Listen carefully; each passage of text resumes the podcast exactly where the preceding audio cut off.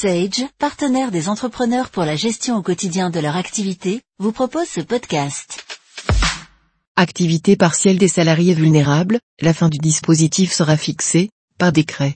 Le ministère du Travail est encore revenu sur la date de fin du dispositif d'activité partielle des salariés vulnérables ou cohabitant avec une personne vulnérable, qu'il avait indiqué à titre indicatif dans son document question slash réponse sur l'activité partielle.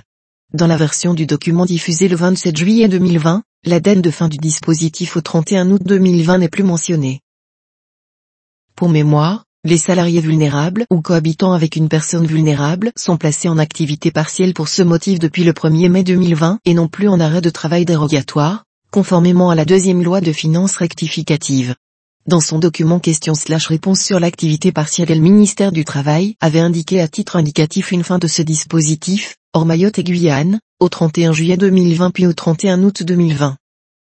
Au final, dans la nouvelle version du document question slash réponse diffusée le 27 juillet 2020, PDF toujours daté du 10 juillet 2020, le ministère s'en remet à la loi.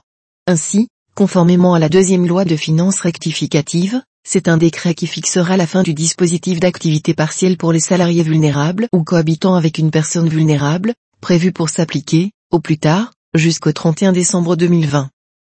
Le ministère indique que ce décret interviendra dans les prochaines semaines.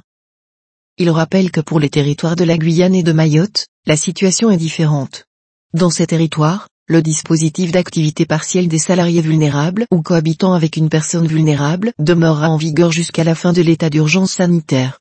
Avec les solutions Pay et RH, Sage Business Cloud, assurez la conformité de vos bulletins et déclarations. En savoir plus sur sage.fr.